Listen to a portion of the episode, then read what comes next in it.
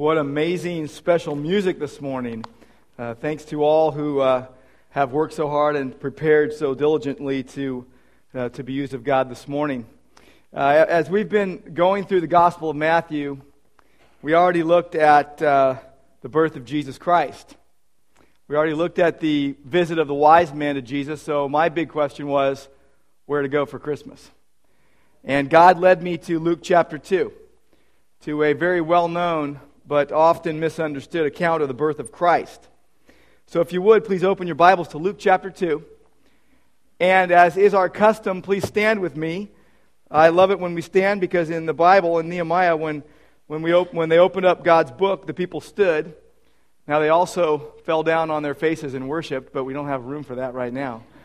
Um, but this well-known narrative might not be as well-known as you might think, especially when you see it for what it really is and what it really says. And what I'm hoping is that it will cause you to rethink Christmas and some of your assumptions about it. We're going to read Luke chapter two, verses one through twenty. Luke chapter two, starting at verse one. Now in those days a decree went out from Caesar Augustus that a census be taken of all the inhabited earth. This was the first census taken while Quirinius was governor of Syria. And everyone was on his way to register for the census, each to his own city. Joseph also went up from Galilee, from the city of Nazareth, to, Ju- to Judea, to the city of David, which is called Bethlehem, because he was of the house and family of David, in order to register along with Mary, who was engaged to him, and was with child. While they were there, the days were completed for her to give birth. And she gave birth to her firstborn son, and she wrapped him in cloths and laid him in a manger, because there was no room for them in the inn. In the same region there were some shepherds, staying out in the fields and keeping watch over their flock by night. And an angel of the Lord suddenly stood before them, and the glory of the Lord shone around them, and they were terribly frightened. But the angel said to them, "Do not be afraid, for behold, I bring you great news, good news of great joy, which shall be for all the people. For today in the city of David there has been born for you a Savior, who is Christ the Lord. This will be a sign for you. You will find a baby wrapped in cloths and lying in a manger." And suddenly there appeared with the angel a multitude of the heavenly host, praising God and saying, "Glory to God in the highest, and on earth peace among men with whom he is pleased." When the angels had gone away from them into heaven, the shepherds began saying to one another, "Let us go straight to Bethlehem then, and see this thing that has happened, which the Lord has made known to us." So they came in a hurry and found their way to Mary and Joseph, and the baby as he lay in the manger. When they had seen this, they made known the statement which had been told them about this child. And all who heard it wondered at the things which were told them by the shepherds. But Mary treasured all these things, pondering them in her heart. The shepherds went back, glorifying God and praising God for all that they had heard and seen, just as had been told them. And Lord, we pray that you would help us to be sensitive to this story, that we would not be hardened by hearing it so many times that we think we know everything that it means. I pray, Lord, that you would open our eyes once again, that we would see wonderful things in your word. And we pray in Jesus' name, amen. You know, it's really possible to read that story and go, yeah, yeah, yeah. I know that. I've heard it a hundred times. Christmas is a dangerous holiday. And it's not because you might get trampled looking for that coveted gift or after Christmas bargain. Not because some people don't want to say the words Merry Christmas. Not because unbelieving people want to secularize Christmas and take Jesus out of it. That's the least of our worries. It is to be expected in a culture that is opposed to Jesus Christ and who he is. Christmas is dangerous because there is a crisis involved. Remember when I was a kid, The only crisis at Christmas for me was, am I going to get that gift I want? Which I was actually too too shy to say that I wanted, so my parents just had to be mind readers. That was really the only crisis for me at Christmas. Now, the issues get more complicated as you get older. But the crisis of Christmas is not, you know, will there be enough money to buy all the gifts, or will will I be able to pay off all the debt I incurred? Or how will I face that difficult relative at the annual Christmas gathering? The crisis of Christmas is a crisis of faith, a crisis of belief. Will I believe God? Will I believe His Word? Will I believe what He has said and stake my entire life upon it? That's the crisis of Christmas. The story begins with Christ's birth in Bethlehem. Verse one, chapter two of Luke. Caesar Augustus had ordered a census. Everybody was supposed to be counted. It was counting for the sake of military enrollment and taxes. It was Roman oppression at its, at its best. Caesar Augustus. Augustus meant exalted one. He was worshipped as a god by the people. He had supreme military power. What he said went, and he said count, and they counted. In verse two, we hear that it was in the days that Quirinius was governor of Syria, which has caused a lot of scholars problems because it looks like he was governor twice. Um, most scholars put the birth of Jesus roughly around uh, six B C to four A D, about a ten-year swing there. Uh, late summer, early fall, not winter. Uh, I prefer a uh, B C date myself. But whatever the case, in verse three, we read that everybody was going to their hometown. Everyone was going to where their uh, ancestors came from, where their relatives were from. And so, Joseph, we see in verse four, took Mary, who was engaged to him. That's not an uncommon occurrence, an engaged couple going to the hometown of the groom-to-be. Problem was, she was pregnant. Uh, showing a lot. About to pop. Um, God had a plan. There was a plan that God had, and it was perfectly timed. But humanly speaking, it created a whole bunch of problems. A whole lot of problems. Uh, it wasn't wrapped in a neat little bow. It, it definitely wasn't what the establishment was looking for. Now, first, the first thing you see in terms of a problem here is that there was no wedding for this favored one. Luke records uh, the, God's birth announcement to Mary in Luke chapter one and verse twenty-six. It starts that in the sixth month, the angel Gabriel was sent from God to a city of Galilee called Nazareth. You've heard this one a lot of times. To a virgin engaged to a, a man whose name was Joseph, of the descendants of David. And the virgin's name was Mary. And, and coming into the place, here's what the angel Gabriel said to Mary. Greetings, favored one. Favored in the sight of God. The Lord is with you. Now, she was really wondering about what was going on here, and she kept pondering the kind of uh, greeting this was. And the angel said, Mary, you have found favor with God, and you're going to have a baby, and it's going to be of the Holy Spirit. And you're going to name him Jesus. So that's what happened. Now, the scripture had foretold that this was going to happen, right? Isaiah chapter seven, verse fourteen. Behold, the virgin shall be with child and shall bear a son, and they will call his name Emmanuel, which translated in Hebrew means God is with us. God was going to come down in the form of a of a of a little baby. A wild thought, right? Seems uh, incomprehensible, seems un- impossible, but the things that are impossible with man are possible with God. So, but the problem was there was no there was no wedding feast. You know, here's Mary and Joseph hitting town, and they see this, you know, Mary's stomach is different than it was before. And and they they're going to the first thing they're going to think is, you know, I don't remember getting invited to a wedding feast. I don't remember going to a celebration. See, betrothal was usually entered into one year before marriage. It was a legally binding agreement. It was uh, had the same accountability as marriage. In those days, it was part one.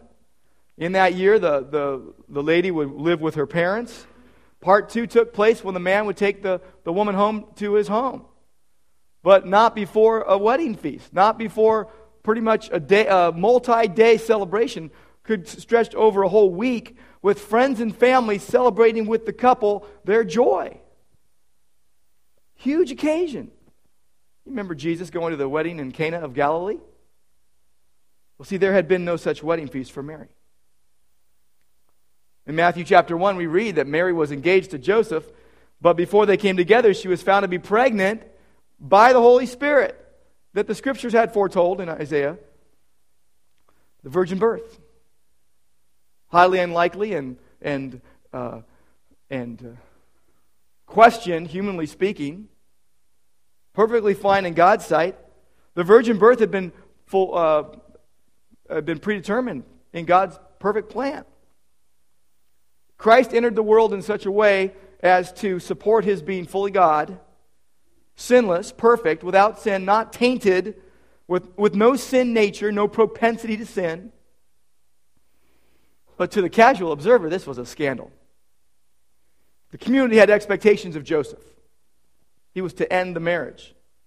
Part two shouldn't happen.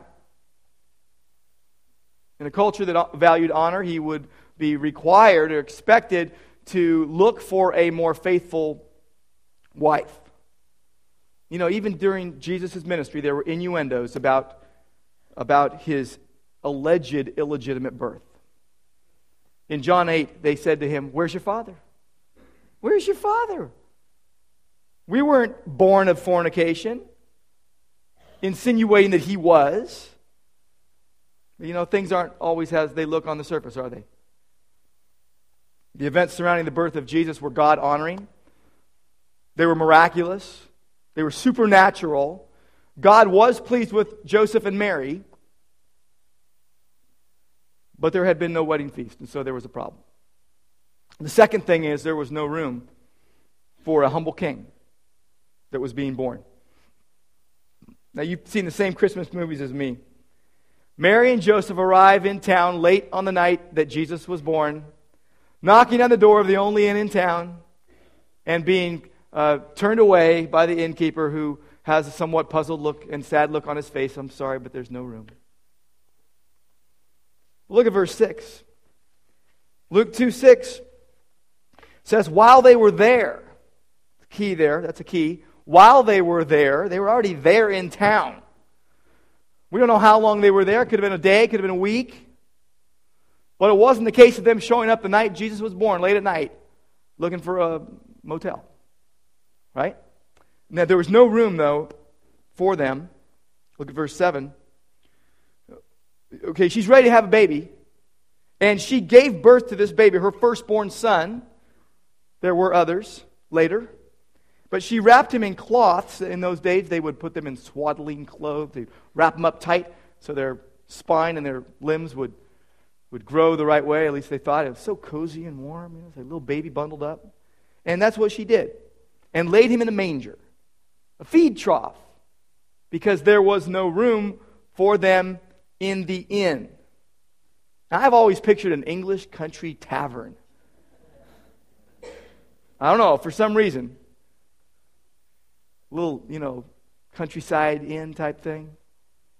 But Doug Greenwald points out some interesting things about inns in those days. The Greek word for inn was uh, pandoxion. It was a round hedgerow, basically. It was uh, about four feet tall, between forty and sixty feet in diameter. Basically a circular walled space open to the sky. An enclosure. That was an inn. And no self-respecting Jew would take his wife there, much less a pregnant about to have a baby wife. Um, it was a common shared area. It, there was no privacy, and um, but the interesting thing is in verse seven, that's not the that's not the word that's used. See, the word that's used is kataluma, kataluma, which is the word for guest room, guest room. Uh, Jews were expected to give hospitality to strangers and to travelers in those days. Many Judean families, the poorest, the humble, humblest among them, lived in one-room homes. One-room house, a, a true family room. You had a family room at your house? This was their house. Um, And a devout Jewish man was forbidden to sleep in the same room as another man's wife.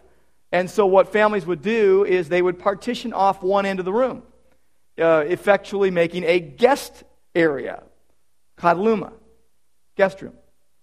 And um, in those days, now you remember that Joseph was part of David's clan who lived in Bethlehem. Now Bethlehem in those days was a town of about two thousand people. Roughly, uh, probably about three hundred small homes, if you do the math of how many kids you might have and what have you. Uh, three hundred small homes, each containing a kadaluma, a, a little guest area, a little guest room. Now you think about it. Mary and Joseph hit town, and, and their need is evident. And so was the reason no one would let them in their house. See, the first person that probably met him said, you didn't have a wedding feast? You consummated the marriage before you had your, your wedding? And any self-respecting Jew would not create an unclean situation for themselves by bringing them into their home.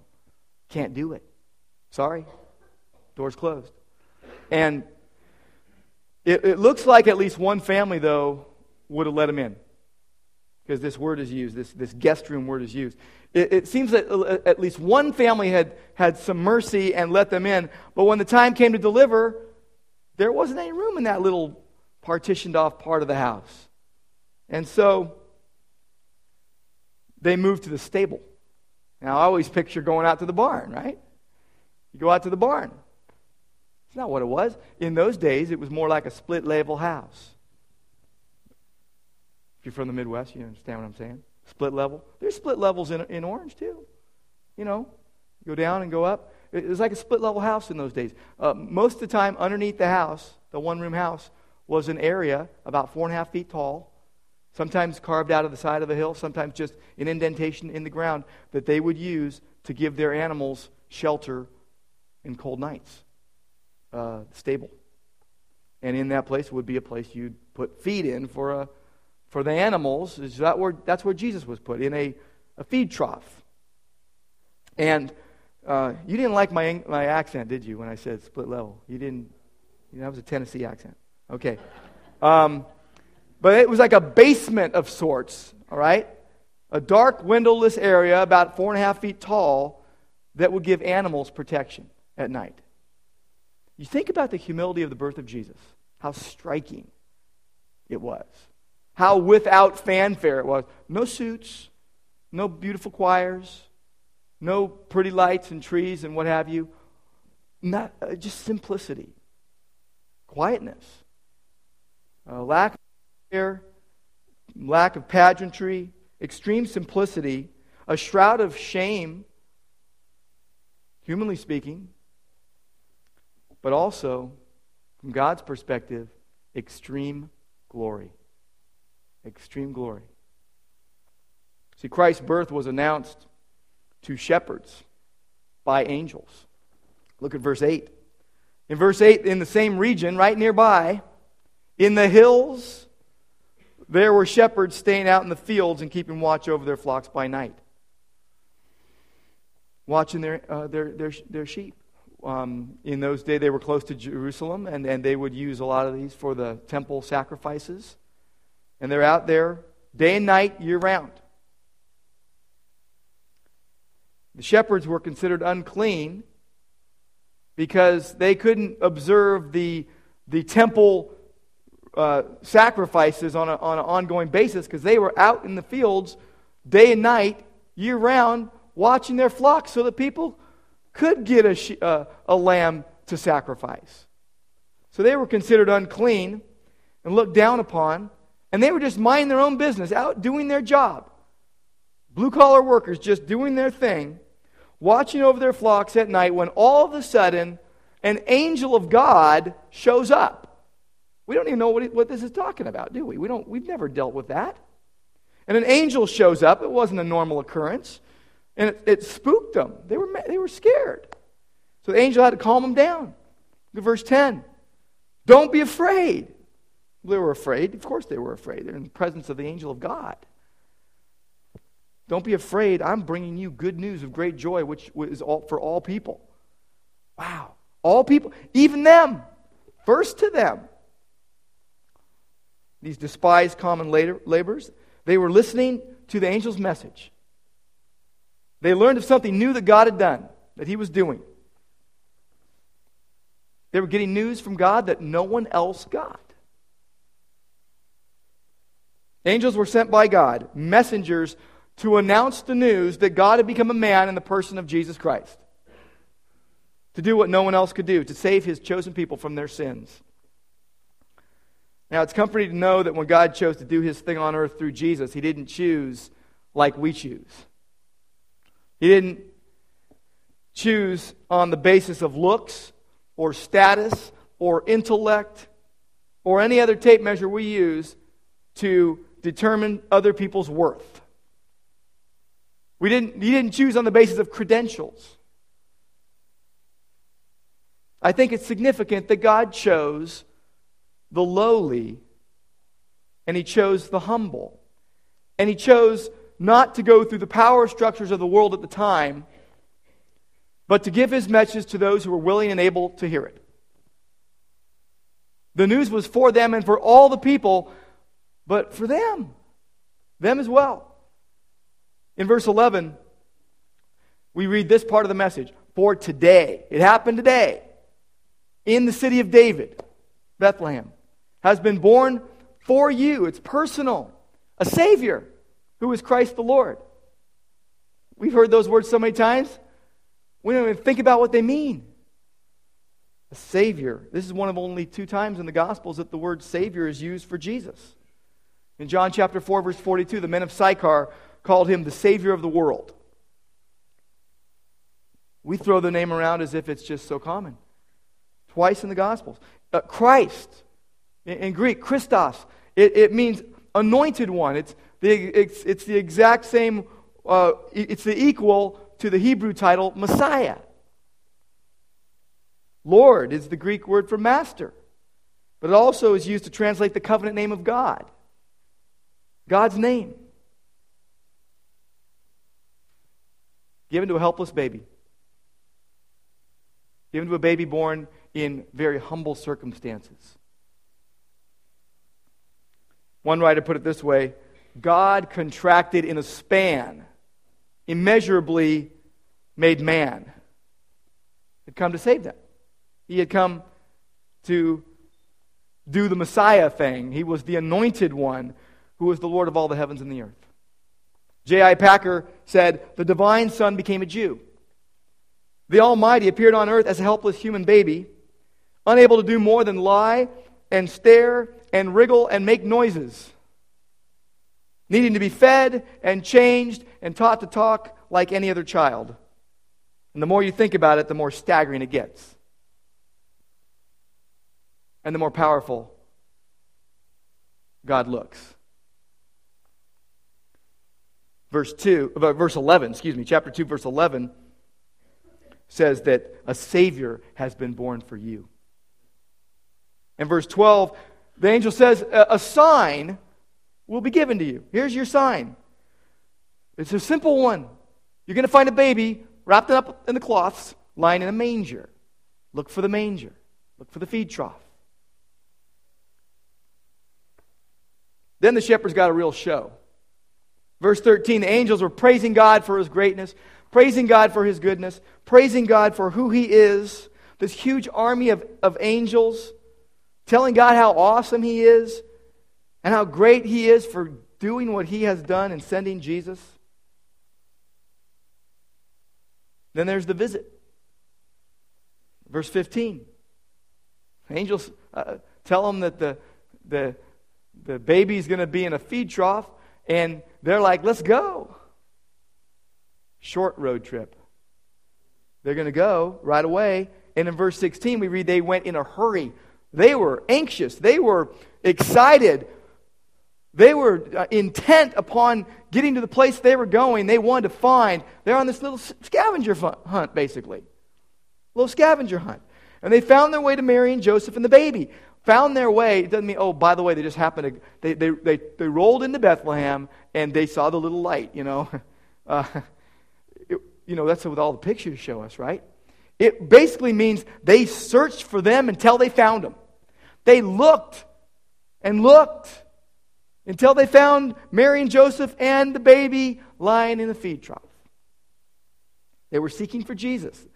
And they looked for him intently through the town of Bethlehem until they found him. In verse seventeen, when they had seen this, what did they see? They saw God incarnate. They saw a little baby who had been born to save them. Pretty unlikely, huh? Pretty kind of unbelievable if you think about it. You go visit a baby when they're born in the hospital or at the people's house, and do you really think much about how great this baby might become one day? You know, maybe you think, oh, maybe this baby will become the president of the United States. Well, see, they go and they see this, this little baby, and it's like, wow, this baby is the Savior of the world. Now, we look at it from this side of the, the picture, or this side of the coin, and we're like, oh, yeah, uh-huh, yeah, right. We're talking Bethlehem, a little town. We're talking, by the way, Bethlehem means house of bread. House of bread. Jesus, bread of life. Bread of life. But it's just so unlikely. But what do they do? They go tell other people. They tell others. It says they, they had seen this. They made known the statement which had been told them about the child. They probably told Joseph and Mary and anyone else that was around. And as they left, anybody else that wanted to hear. They told anyone and everyone they could about the news. And in verse eighteen, we read that all who heard it marveled. This is a common occurrence. If you if you study the Gospel of Luke, people marvel at, at Jesus. We kind of yawn. People marvel. They were blown away. They, it was amazing. Beyond their wildest expectations. But look what Mary did. Mary was silent. Verse nineteen.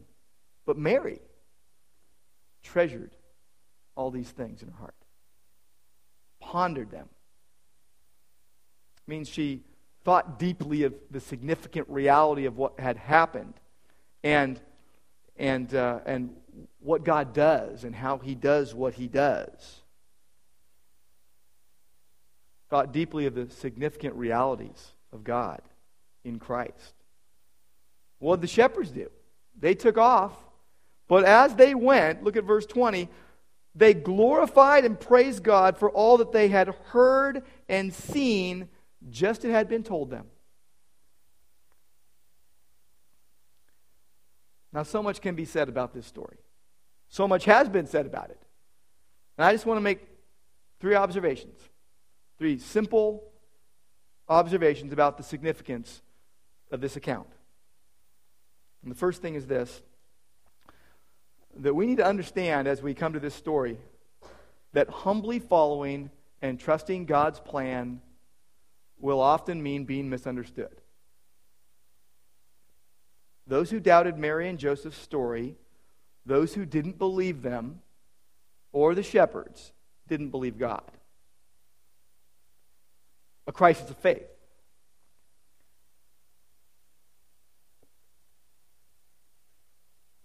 Go with me to John chapter fifteen.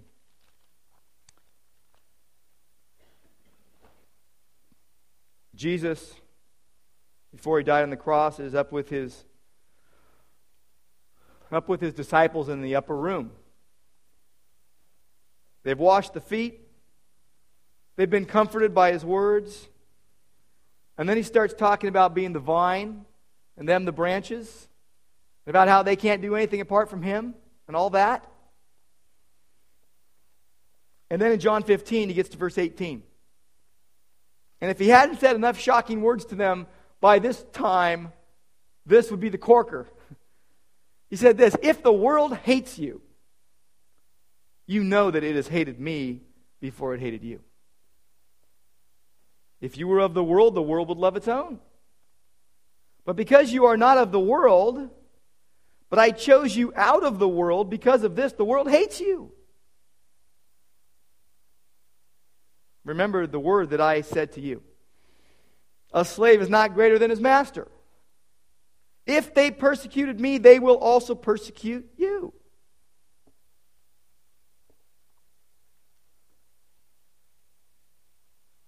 Can we expect any, any, any better? We do, right? Now, misunderstanding comes with the territory. Persecution comes with the territory. Mistreatment comes with the territory. Deal with it. It's part of the life. It's tough, though, isn't it? If you've ever lived with the reality of shame, you know how it feels to be married. The embarrassment of what it meant to be Joseph. Lowers every sense of self-worth you might be feeling. Makes you aware of your great need for Jesus. Works against God's Spirit that frees you. It attacks you. And if you stay in shame rather than walking in the freedom that you have in Christ, you live like a slave and not like a son or a daughter. See, if they hated Jesus. Now, one of the ways to get through this is to do what Mary did. To think deeply of spiritual realities. Significant things of how God does things. Allow God's Word to get inside your soul and clean house. The silence of Mary is significant.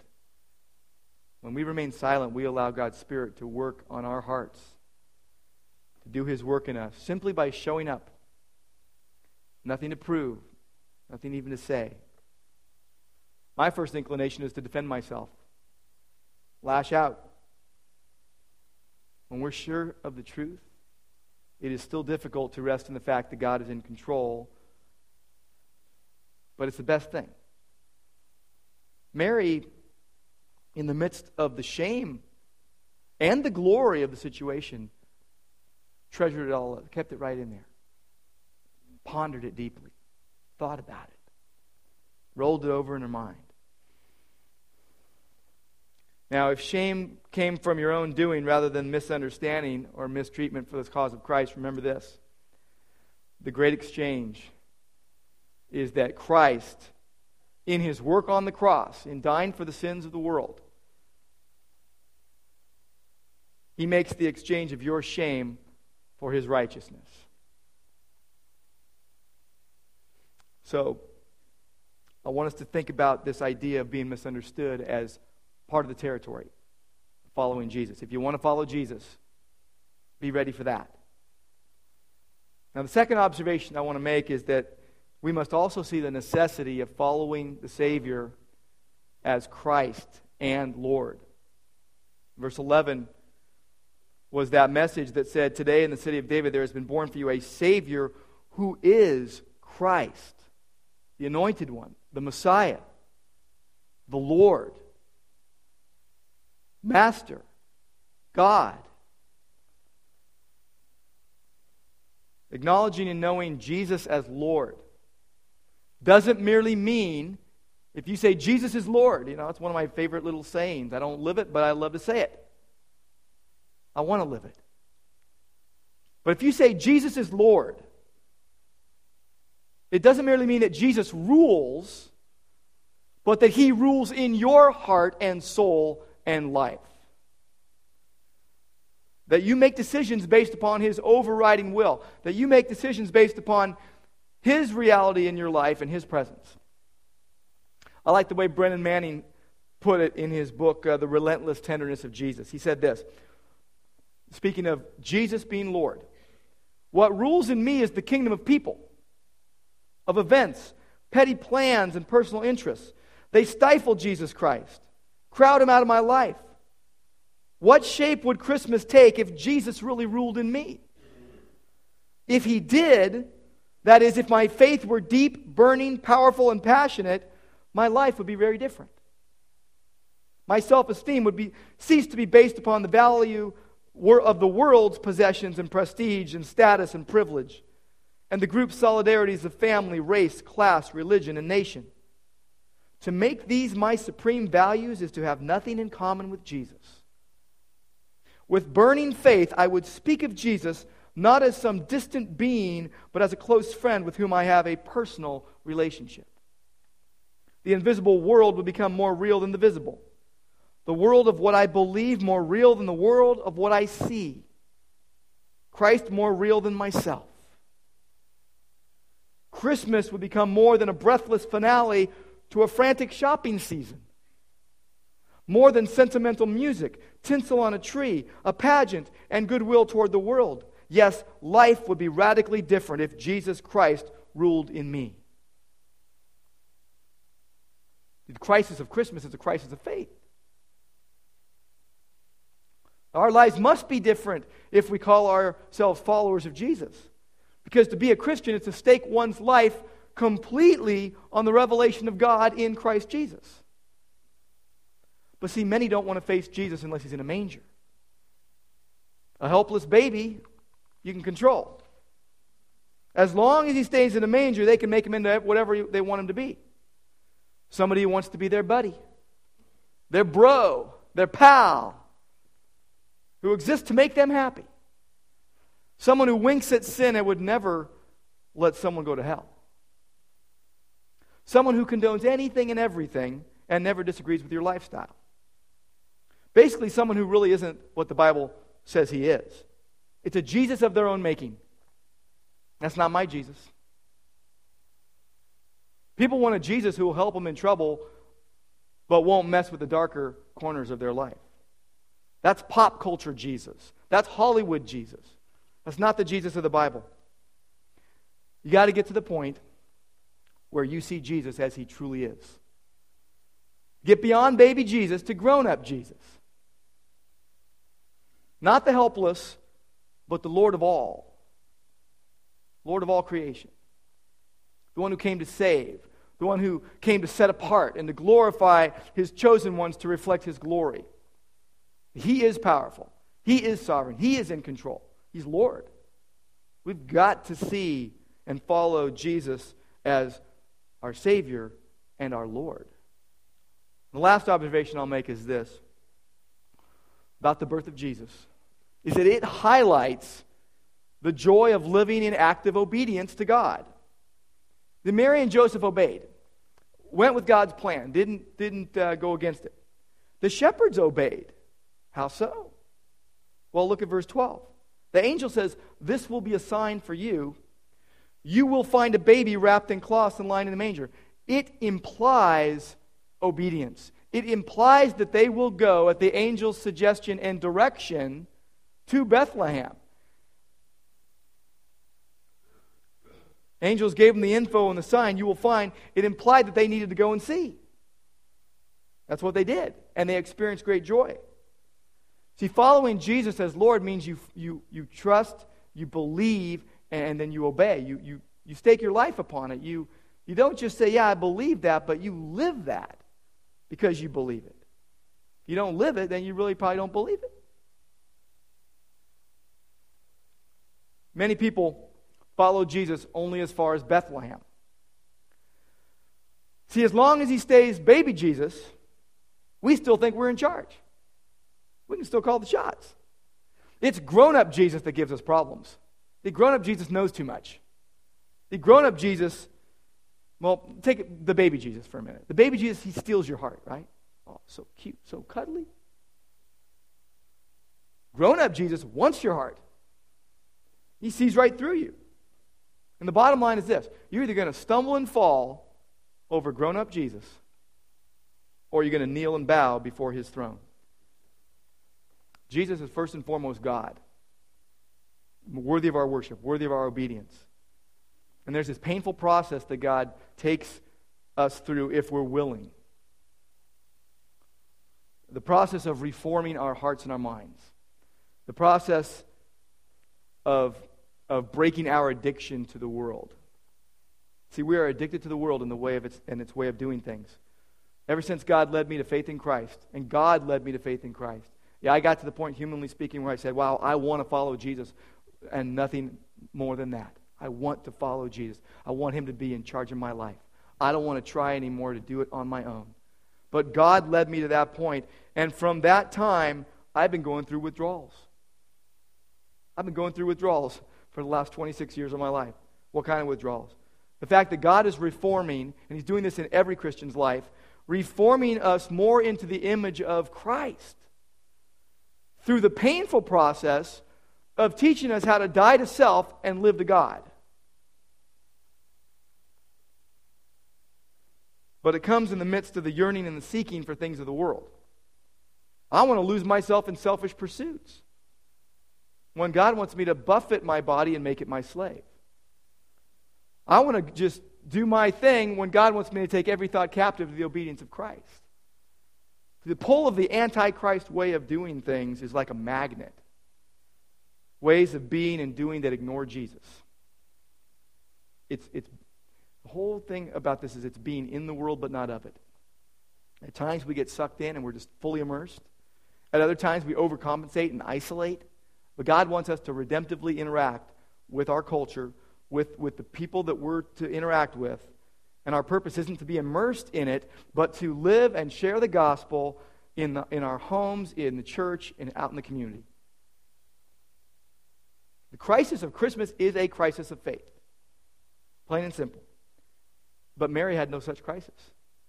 See, when she got that news that she was going to be the, the, the mommy of the Savior of the world, she said in Luke one thirty-eight, "Behold, the bondslave of the Lord, may it be done to me according to your word."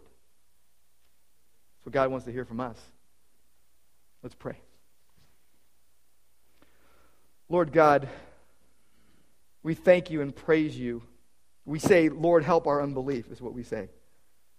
And we thank you, Lord, that there is mercy for those who pray that prayer, because the manger points to the cross.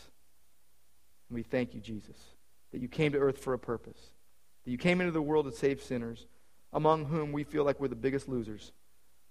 But we thank you, Lord, that you give mercy, that Jesus might demonstrate his perfect patience as an example for those who would believe in him for eternal life. Thank you, Lord. In Jesus' name.